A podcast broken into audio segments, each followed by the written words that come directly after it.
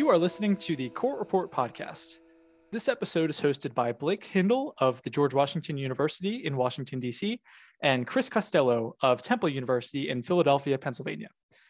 Uh, last episode, we talked a little bit about the application process, uh, specifically the LSAT, the law school admissions test, and generally what people should be expecting uh, when they find out that they might want to apply to law school. So, I guess, Chris, today's episode will be mostly on uh, a deeper dive into the application process, specifically uh, the uh, in-depth, uh, the nitty-gritty of the materials people will need to apply, and I guess a rough timeline um, based on uh, the circumstances uh, for what people or when people are wanting to apply to law school. Um, ideally, when they should be submitting all of these materials in order to have the best possible chance of getting in. So I guess uh, what we can do before um, diving in is do a brief overview to give people a lay of the land of law schools in the United States. So um, for most people who are curious about law schools, you might uh, find yourself looking up you know, law school rankings as most people would do with uh, most undergrad universities. Um, for our case, the ABA, uh, the American Bar Association, has accredited uh, 196 schools uh, as um, being permissible to um, to uh, go to law school and uh, potentially take the bar. Uh, within that, there is the uh, the top 14 law schools. Within those 196, they're called the T14. those are the highest, most coveted law schools. of course, they switch year to year based on rankings. We don't entirely know what those metrics are, um, but uh, ideally, uh, they all kind of fluctuate around the same area, maybe switching off places year to year. And we'll dive into that in a later episode. But um, I guess, Chris, let's start diving in into the uh, the process. Um, let's say uh, you know there's a junior who is you know thinking about going to law school. You know they, they still have a little bit of time before you know they, they should really ideally ideally be applying. Um, what are the materials they're going to need, and when should they be doing it? I guess we can start there. All right. Yeah. So there are a couple things you're going to need for your law school applications. Uh, of course, you're going to need, you know, your LSAT score. Um, you have to submit your GPA. So you're going to send transcripts in uh, to the LSAC service. You're going to have to write a personal statement, a diversity statement, if applicable, if you'd like to write one. Um, also, if applicable, an, an addendum for like any discrepancies in your GPA or anything on your transcript that you'd like to explain. Um, and certain schools do require prompts. So it depends on whoever you're applying to. They may ask for your personal statement or your letters to be tailored to that prompt. Um, and those are things that you kind of control as an applicant, but um, things that aren't really in your control are the letters of recommendation. Um, you don't really know what they're going to write on it, but you know you do control the recommender. Uh, so it is recommended that you have a minimum of two. Uh, one of those should be an academic source, and if you have the option, a professional recommendation as well. Um, but those are those are the basics. That's kind of essentially what you need for your application. Okay. Um, let's say we have a, a junior applicant or a, let's say a junior in their undergrad college. Um, and you know they, they've been thinking a little bit about what they're going to do. You know they've they've switched a major maybe a couple times and now all of a sudden they, they started doing a little bit of research into uh, maybe pursuing a jd at a law school. Um, let's say that you know maybe it's around this time of year you know late september as a junior. Uh, let's lay out what the general process might be maybe a rough timeline. So um, you know obviously i guess the first thing any law school student should probably do is uh, uh, you know, beyond just general research on, you know, what would be required as kind of we're laying out here, would probably be the LSAT because that's probably mm-hmm. the most the most uh, um, time uh, the, the the largest time requirement in the process, right? Exactly. Yeah, I, I know for us uh, in our junior year, or we pretty much started practicing the LSAT uh, in October, I believe, and from that point forward had been practicing all up until our test in June. So if you are a junior applicant or you're a junior looking to apply, maybe your senior year, um, the first thing you should be focusing on is well of course your gpa you know that's something that you build on over time so if you're right. assuming your gpa is you know in that range where you want it the next thing you have to worry about is the LSAT. So I always recommend studying as early as possible and trying to understand, you know, you know, logic games, logical reasoning, and reading comp as well as you can before you walk in on test day. But that is the most prevalent thing in your junior year. Um, apart from that, you don't really have to start worrying too much about the rest of your applications um, or anything you need for your application maybe until let's say the spring of your junior year that's when you'll start to reach out to um, you know recommenders people you want to write you letters and you're going to ask if they can you know help help you along this process uh, write them an email or write them a letter personally uh, just asking if they can you know help you with this and you give them a deadline that's the important thing to do a lot of people mm. who um, you know our lawyers kind of tend to procrastinate a little bit so you got to give them a deadline uh, so they know exactly when to have it in by um, but that's what's a good next... sorry sure. i didn't mean to cut you off there but i was wondering what's a good um, amount of time someone should give to a recommender you know uh, we're ideally looking at you know probably at least one or two academic uh, referral academic letters of recommendation and uh, maybe one or two you know experiential ones maybe from mm-hmm. a good job you've had or some some internship right everything that's applicable and shows that you actually uh, you know you actually care about what you do and you actually uh, are, are you know, you're a hard worker you have passions. Yeah. Um, but uh, ideally like how long should you give someone to write a, a, a solid letter of recommendation provided you have a, a pretty strong connection with uh, whoever you want to write this letter? Yeah. So uh, one thing you do not want to do is to just spring this up on somebody and say, "Hey, I'm applying next week. Uh, can you write me a letter of recommendation? Uh, I really need it." Probably not going to uh, turn out too well for you. Yeah, it's not going to turn out well. So, uh, me personally, I asked my letter of recommendation writers um, I think in May, um, just as my the spring semester was ending in my junior year, I asked if they could write me them, and I said, "You have all summer. Take as much time as you need. Um, I would just like them in by September or October, so I can start getting the rest of my applications uh, complete." Uh, so I gave them several months, uh, which isn't you know typically you know what everyone does. Um, but I would recommend at least a month or two of advanced warning would be nice so they can, you know, put a lot of thought into it, you know, make it sure everything on that letter is perfect as it can be. Um, because you know, when if you spring it on them in a in a week, you know, they might make a little errors here and there. They might not be able to put as much, you know, you know, uh, love into it, I guess, as um, they would if they could write it in, you know, two months time. Yeah, exactly. Uh, I know you mentioned that you had sent out your uh, requests for these letters in May. I think uh, for mine, I sent them out um, maybe early July. I think I gave them, mm-hmm. you know, the the the the lion's share of the, of the summer. Um, but again, th- this is all uh, tying back into the idea of the the applicant's agency in the admissions process. Um, like like we said, this is really the major thing that's not directly uh, under the direct control of the applicant. So really doing everything in your power beyond the relationship that you've already fostered with these professors that you're asking, um, doing everything you can to accommodate them in order to receive the strongest possible recommendation. Um, you know, the, these letters uh, are a really important factor of the admissions process, and uh, you know, having an external um, verification of you as a, a worker, as a student, uh, the ability to learn and kind of adapt to different situations in an academic setting, at least, um, would really uh, go quite a long way to show, uh, you know, admissions officers who are maybe re- reviewing, you know, not only your application file, but you know, potentially tens of thousands of others. You know, that that could be uh, just one of the factors that could set you aside, right? Exactly. Yeah. So aside from you know maybe giving uh, your potential recommenders you know ample time kind of being courteous to them ideally for the lsat how long should people really be spending because you know, for us, we started really, you know, considering law school uh, August of our junior year, kind of right at the beginning.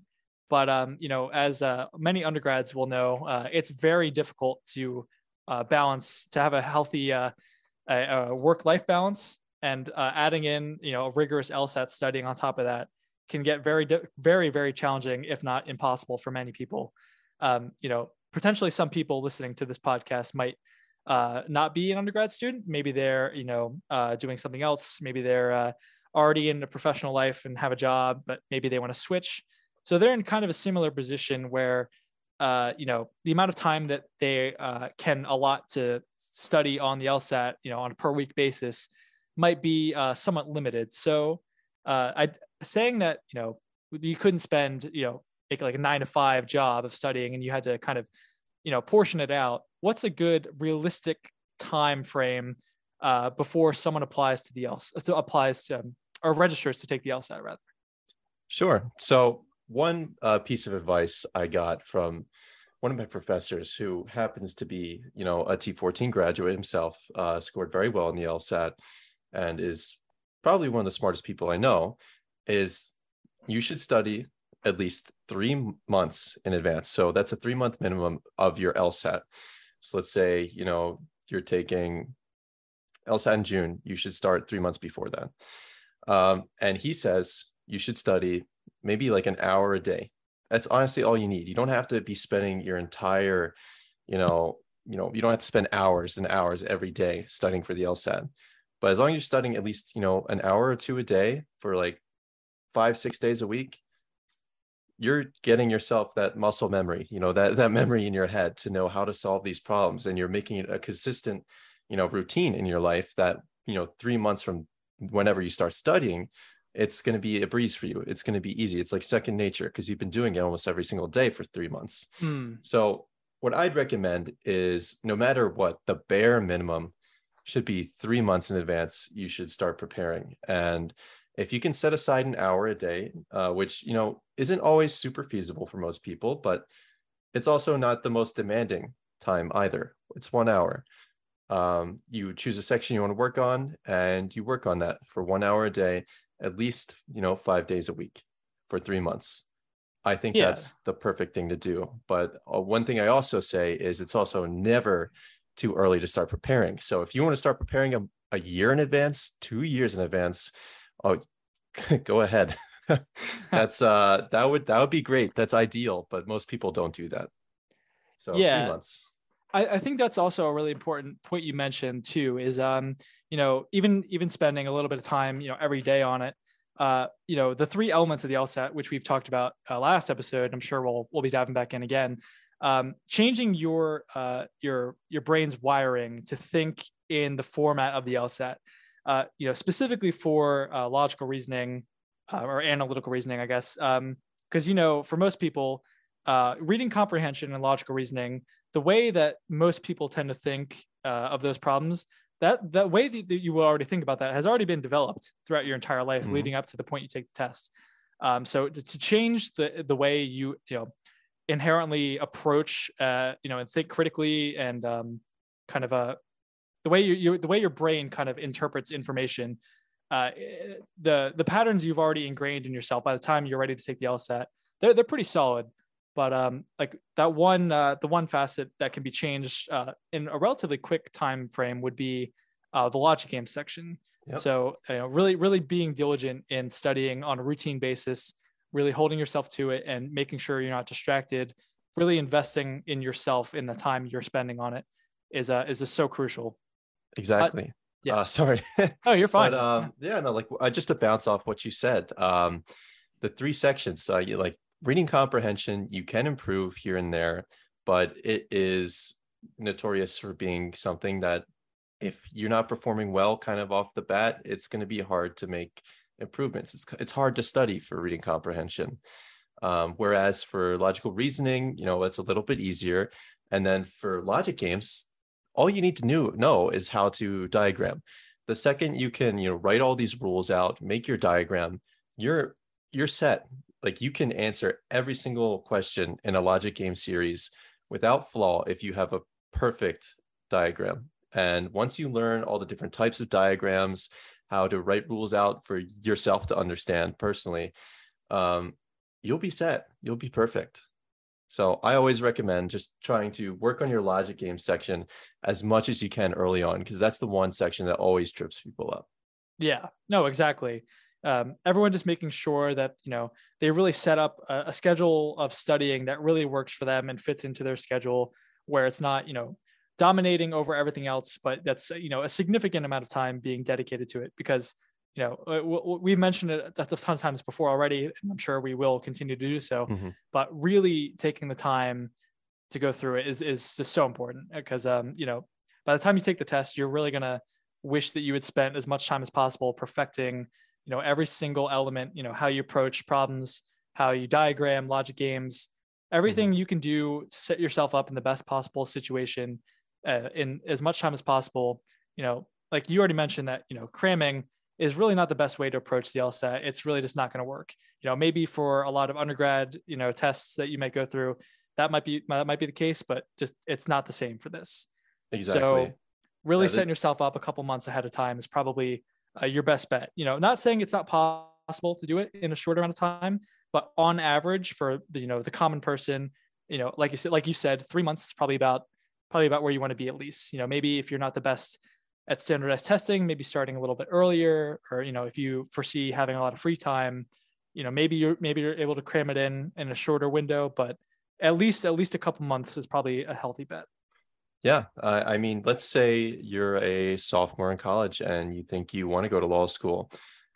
You could start studying over the summer. Um, the summer between your sophomore and junior year, if you start studying all through there, and let's say you test, you know, the next summer following, that's a year in advance and you'd have several months straight to take the uh, studying into account and even if you were comfortable with it you could take the winter uh, lsat which we can dive into a little bit um, that let's say i think it's around december january usually um, they offer an lsat which happens to have the easiest curve so i think it's a typical five to six point increase if you take your lsat in december as opposed to taking it in june if oh, wow. you scored the exact same, let's say you got the same amount of questions wrong in December as you did June, your score would still be higher in December because not many people take it. And it's based off, you know, that that curve that you receive is based off how many people take it.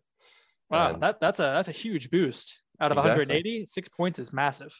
It is, uh, especially when you're taking into account. Um, so, so the reason it is like that is most people who are taking uh, the LSAT in December are you know, kind of the people who are last minute rushing. They're like, this is my last chance to apply for this cycle. I'm going to take the LSAT right now. I'm going to send my application out immediately.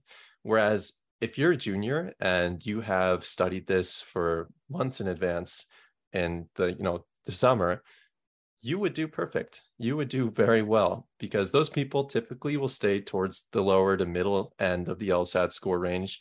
And if you've been studying, you're well prepared, you will get that six point increase. And I guarantee you can get in the 170s without a problem. Yeah. I mean, it provided you, you know, go through the, you know, your, your due diligence and studying of, uh, I'm, mm-hmm. I'm sure mm-hmm. it's definitely yeah. possible. Um, but it's funny you mentioned, uh, you know, the different times of when to take the LSAT. That's a good segue into the the admissions timeline, or oh, I yeah. guess um, uh, a, a, rough outline of what a normal uh, admissions timeline might be.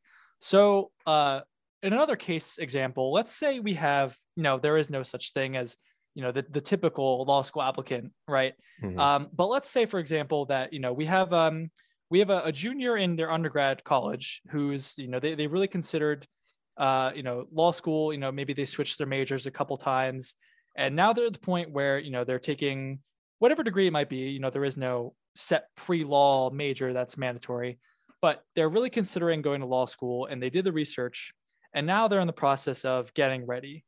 So let's say, you know, right around maybe this time of year uh, for a junior in college or in their undergrad college, um, let's let's provide a timeline for them. You know, uh, kind of give people an idea of, you know, what might what might be the most optimal uh, time to send in materials to take the LSAT mm-hmm. that would kind of provide the best possible chance for someone to get into what would be their dream law school.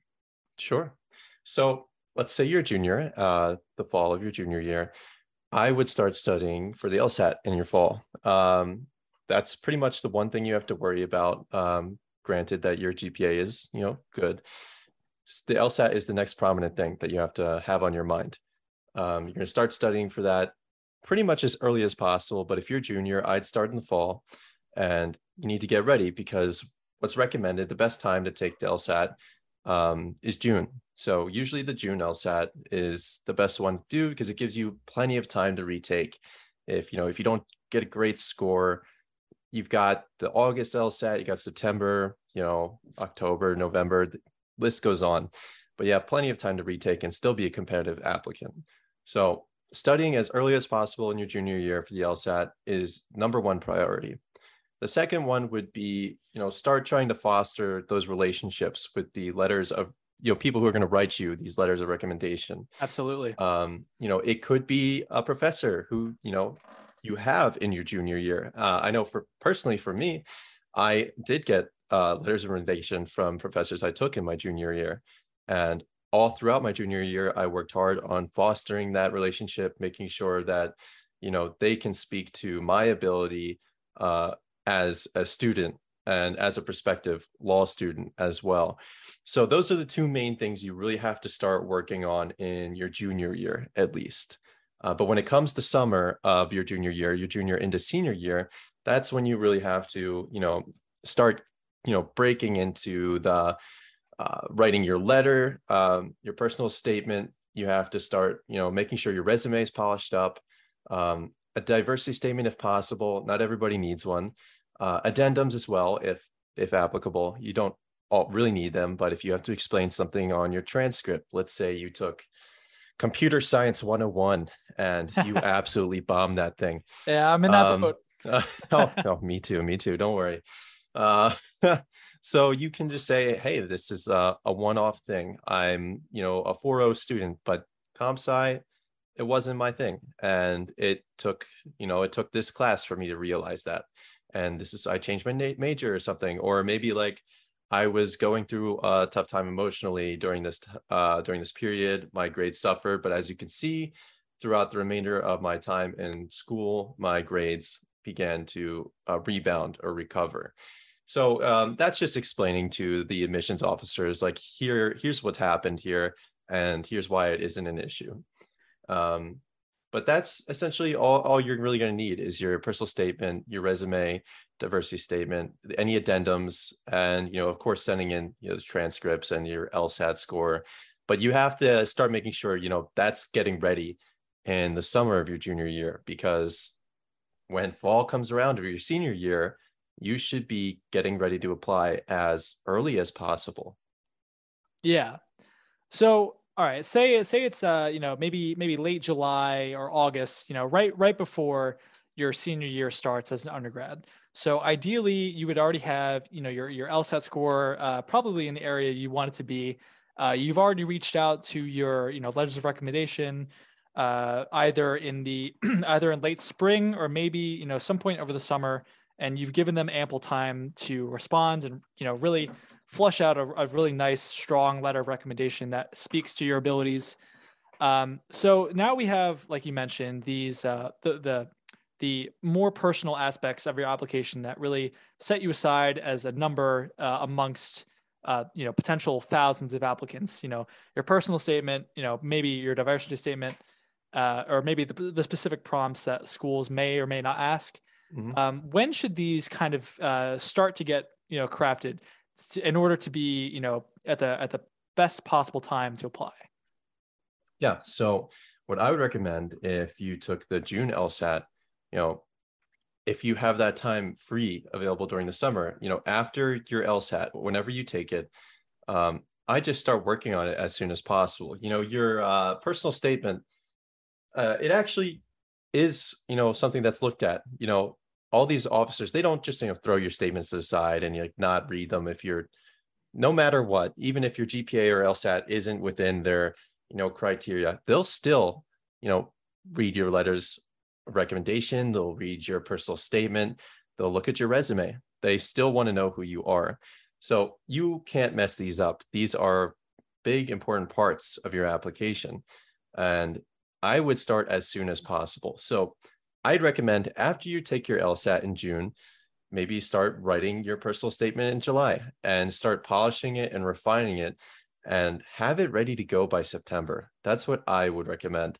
Uh, I know, you know, you can also have this looked over by, you know, your peers. I a professor of mine also, you know, looks over my personal statement, you know, gives me any advice on any maybe spelling errors or grammar errors. Just make sure it is as perfect as possible because this is you selling yourself. You know, you you to these uh, law school admissions officers without any of this extra stuff you're just a number right you're an lsat and a gpa but the second you give them a personal statement that's who you are. That's who you are on a piece of paper and you need to be able to sell yourself as well as possible.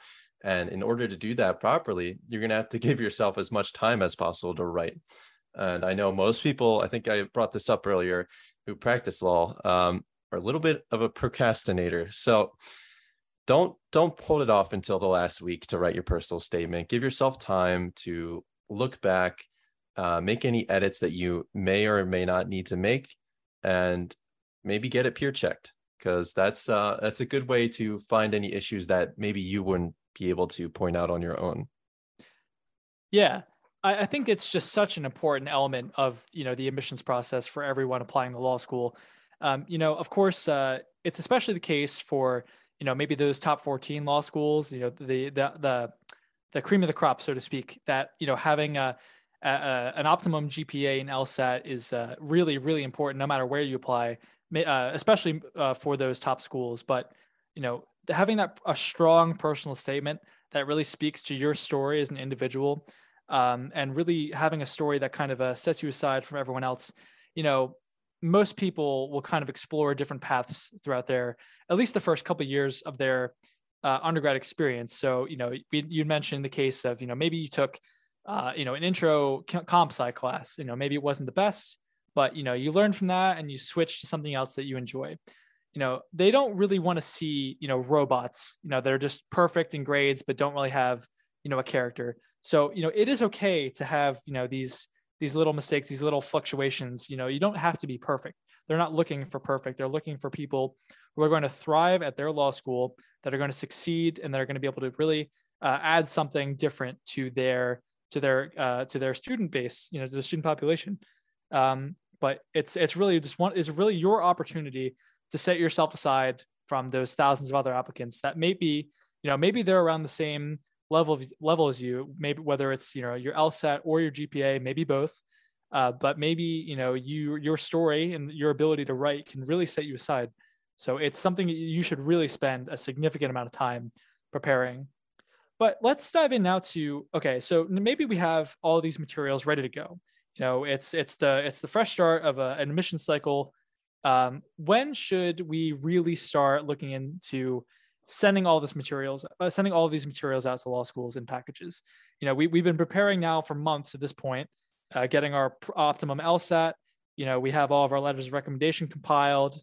Uh, we have our personal statements getting fine tuned. Maybe um, we write addendums if we needed to about you know certain circumstances about uh, the rest of our admissions packet. When should we really send this out in order to get the best possible chance? Well, the best possible chance is as early as you can. So the second those applications open up, you got to send it out. Um, that's for the best possible chance. So the things with uh, the correlation between you know your uh, odds of admissibility and uh, your application, you know, it, it's linear. The relationship there. So if the right. earlier you apply, the better off. But you know, the more you wait, the less likely you are to be admitted. So let's say applications open up September 1st, like they did this year. Your chances of admissions uh, applying in September are probably, you know, somewhere between 20 to 30% higher than they are if you apply um, somewhere in December or January. Um, but of course, you know, it, it all depends on, you know, what schools you're applying to, but no matter what, applying as soon as possible is the best thing to do. Um, I'd recommend September. Uh, it also does uh, matter if you're applying early decision as well, which is something we can dive into a little bit later.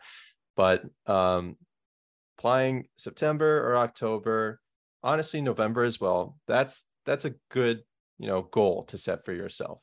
So if you have all this ready by September, uh, apply as soon as possible. Apply in September if you need to wait a month or two to make sure that your your letters of recommendation are still coming in or you need to work on that personal statement give it until maybe october or even november if you have to but i wouldn't let it go beyond i wouldn't let it go beyond february Uh, you can apply in December, you can apply in January, um, but you have to understand that your odds of admission, you know, are slashed considerably. And then obviously at the February mark and March mark, you are you're very, very, very late on that process. And if you're at that point where you haven't applied yet, it would be best for you to wait until the next cycle. So uh, you'd have to wait until September or you know October of the following year to apply. Hmm. I think most people might not be entirely aware of you know the exact manner in which admissions are kind of uh, operating for law schools. You know, I think a lot of people are really uh, they, a lot of people understand more so the you know admissions process maybe for undergrad institutions more so than law school, but it is equally c- clear cut to it to a certain extent. You know, with undergrad you have you know your early decision, uh, which is binding. You know, early application, early app, uh, sorry, early action, not early mm-hmm. decision, uh, and then your regular decision. But um, for law schools, it's based on rolling admission, but there's a caveat to it, right? Mm-hmm. So, you know, uh, like you mentioned, getting in at the very beginning of an admission cycle, whether it's, you know, early September, October, that's when every seat will be available for the next incoming class for every law school. But, you know, uh, as we mentioned briefly, that, you know, as time goes on, month to month, you know, that the, the percent boost you'll have in getting in will will drop off dramatically. So ideally, you know, let's say um, you know, you you would have, you know, uh the best possible possible chance in October, for example. But you know, would it still be acceptable for someone to apply, you know, maybe January, February, maybe even, you know, March or April, or is it too late by then? So I would say you can still apply in January, obviously, but you know, once it gets to February, that's when it's it, you're bordering really late there. Um, and March, I would not consider March whatsoever. Um, see, February is you know really bordering because by March, the time March rolls around, that's when they're, you know, starting to negotiate, you know, scholarships with people that they've already accepted. Um, and they usually start to accept people somewhere in the, you know, December, January, February time. Um, so if you're just applying by the time they're accepting most of their class, you're you're putting yourself in a very tricky situation. Uh, you're going to be you know, most likely waitlisted or rejected, especially for the T14. Mm. Um, I know the T14 is uh, they're, they're they're they're harsh. They're notorious for you know being harsh for later applicants.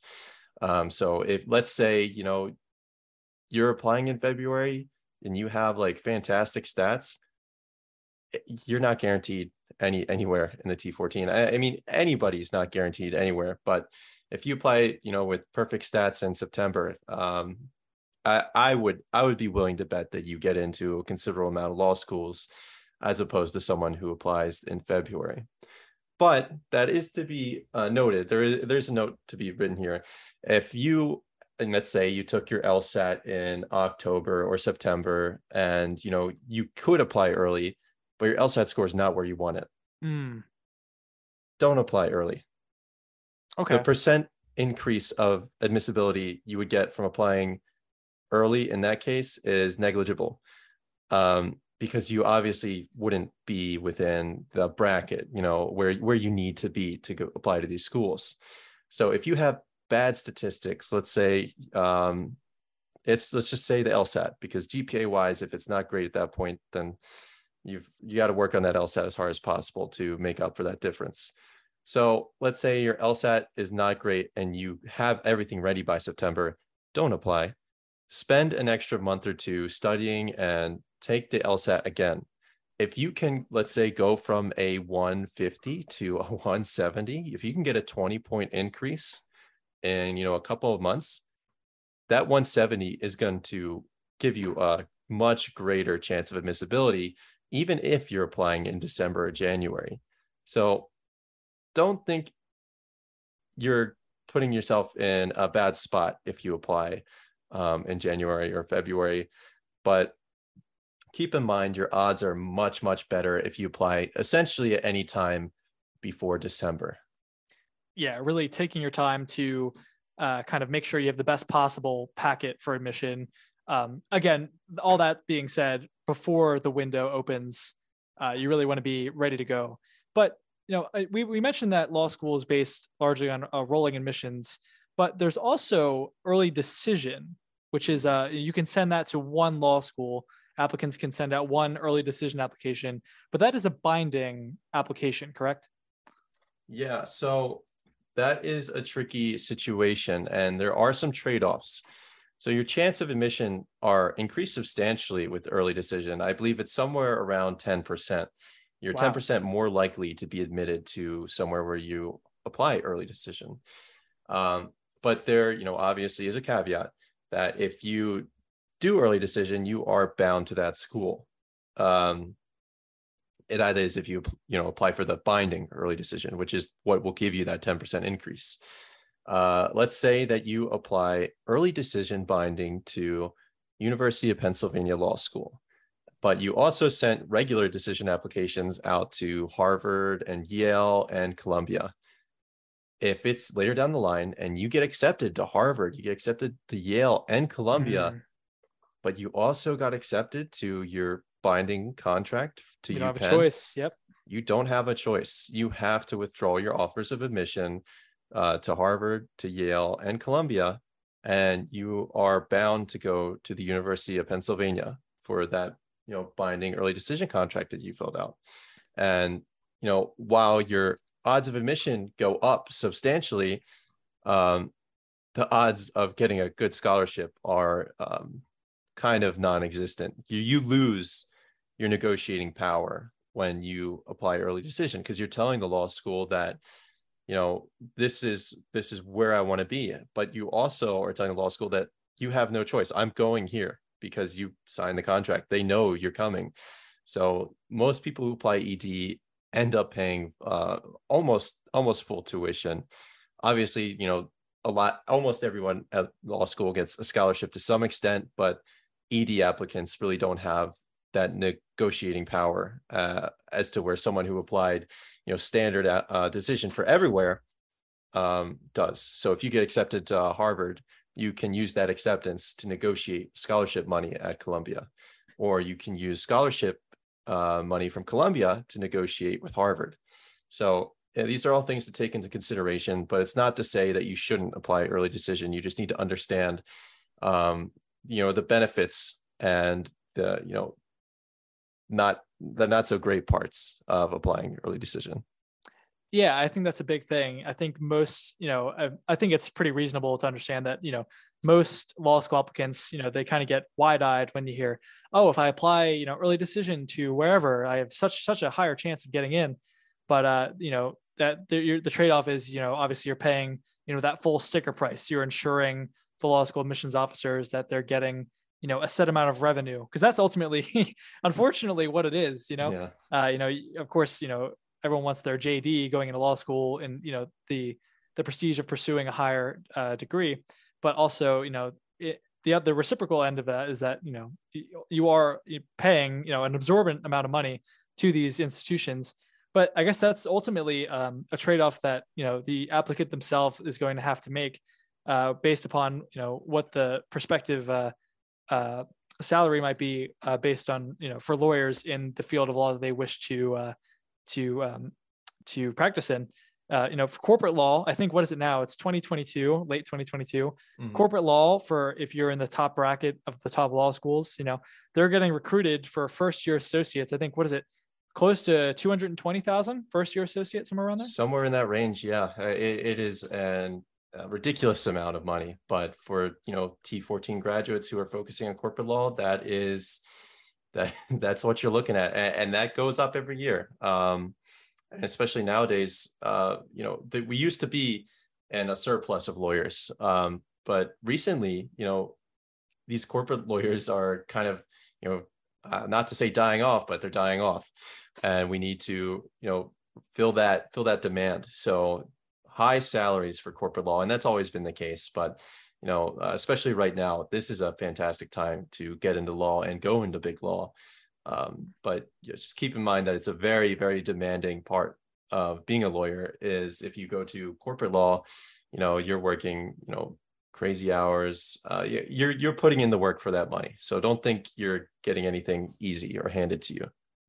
Yeah, I think a big thing too is for you know people who maybe who are worrying a little bit about you know the cost of attending law school is not to get too discouraged by that because you know ultimately you know if if you really are serious about going to law school then you know ideally your your prospects in the job market coming out of it mm-hmm. uh, it, which should be able to really handle any debt you might incur um, you know a lot of people going to law school you know are are you know uh, undergrads uh, who may have already taken on some substantial debt so that's something you're gonna have to work uh, work out yourself but i think for most people uh, it's definitely worth it it's something that's really going to unlock a lot of doors and ultimately should be able to pay off any debt and um, set yourself up for a pretty uh, a pretty comfortable life in the years after. Yeah. But um, I think ultimately the main takeaway from all of this is to really take your time in getting up every single part of your application packet to be as perfect as possible to represent you as an individual applicant in, in the best possible light and really distinguish yourself from the potential thousands of other applicants who are you know it, ultimately it is competition you know you are competing against these other people to get into that seat it's it's it's a brutal brutal game but mm-hmm. really taking your time to really flush out every possible element and then again just having everything ready to go at the earliest possible moment by september um, and, and and then that in order uh, to get yourself into the best possible situation for uh, acceptance into your dream law school 100%. Yeah. Um, I think that's pretty much it, Chris, uh, for uh, a brief overview, uh, uh, more or less, of the timeline. Uh, was there anything else you wanted to add? Um, just as some final words of advice, start prepping as early as you can and apply as early as you can. Those are the biggest things you can do. So, in anything you do for law school admissions, think early. Yeah, it can't hurt, right? Exactly. All right. Well, uh, we'll leave it there for this episode. Thank you, everyone, for listening to another episode of the Court Report podcast, and have a good one. Bye.